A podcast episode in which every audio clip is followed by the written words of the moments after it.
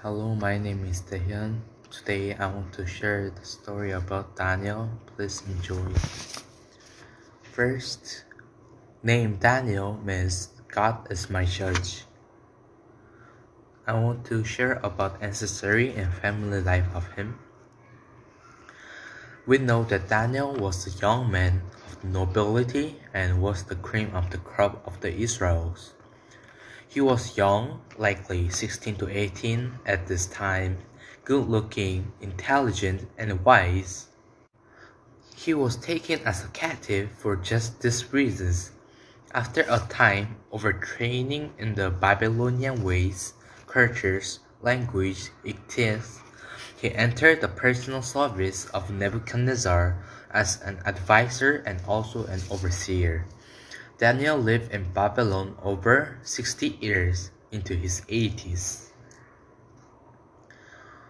And now I will tell about when and where he lived.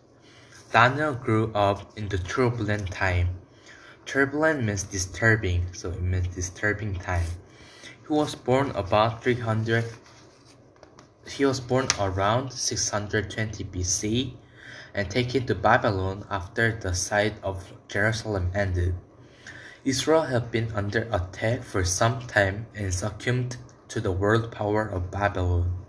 Daniel, along with many other native Hebrews, were exiled in Babylon for many years.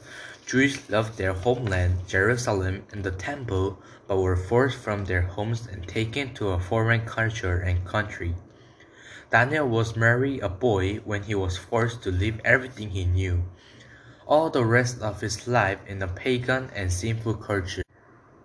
There were continual temptations to live as the sinful people around him. Peer pressure was strong to get him to conform. A law was even passed forbidding the worship of everyone or everything except the Persian king. It was certainly not an easy life or an easy time in the story, history of Israel for Daniel to live. Daniel was about 80 years old when Persia conquered Babylon. Thank you for listening. I will come up with Daniel story number two next on next meeting.